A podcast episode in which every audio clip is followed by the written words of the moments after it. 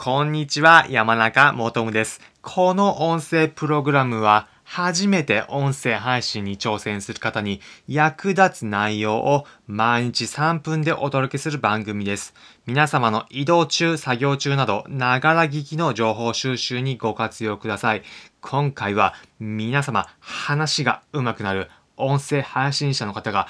今すぐ参考にできるやり方を具体的な例とともにご紹介します。気になる方は最後まで聞いてみてください。今回紹介するのは最後に聞いている人への具体的なアクションを促す。これがポイントです。今回このテーマについてシリーズものでご紹介してきました。今回第3弾です。第1弾の内容では皆様話の構成を最初のオープニング、メイン、エンディングと3つの構成に分けてみてください。ということをご紹介しました。第2弾では長い専門的なコンテンツは決まった回数に分けてください。例えば全5回などということをご紹介しました。今回は最後第3弾で皆様に対して最後に行動を促すことを聞く人に促してみてくださいということをご紹介します。どういったことなのか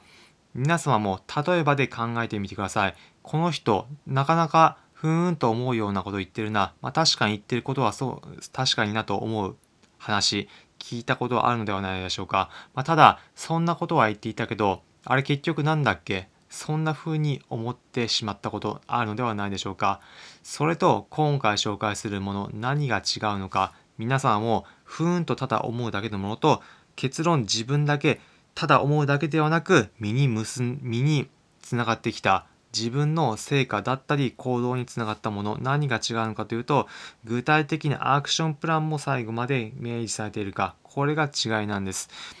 例えばをご紹介します。今回紹介するのはアート思考というプログラムです。この名前だけ聞くとなんかめちゃくちゃ難しそうとか硬そうというふうに思うかもしれません。こちらブークスというサービスで山口周さんという方が話している内容になります。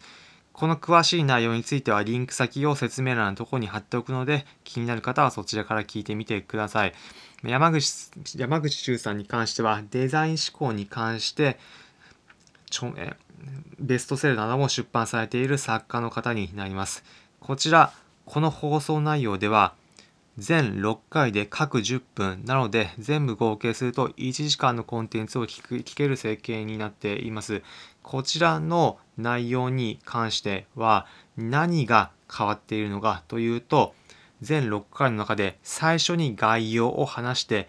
次にその理由を話していく。そして最後に皆様聞いている人が結局何をすればいいのかという具体的なプランを紹介しているんです。アート思考という名前だけを聞くと結局それ何というふうに思ってしまうかもしれません。ふーんというふうな感じです。ただその内容を説明した後に最後結論を皆様どのようにすれば聞く人にとってためになるのか価値があることになるのかというのを紹介されている内容になっているんです。アート思考って聞いてどうなるの？というふうに気になっている方具体的なアクションプランまであるので気になる方はこちら URL 先をから聞いてみてください。ということで今回のまとめです。今回は話が上手くなる具体的な音声配信のやり方をご紹介しました。今回紹介したのは最後に聞く人にとって具体的なアクションになることを紹介することです。皆さんも例えばグルメ番組で自分の好きなとこだけ紹介している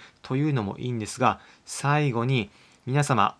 例えばお家で食べられるようなものだったらこんなものがありますよだったり近しいものだったら最新でコンビニでこんなものが販売されましたみたいなことを言うと聞いてる側もあこの人の音声配信の内容参考になる内容だないいなフォローしようみたいな形になっていくということなんです。今回の内容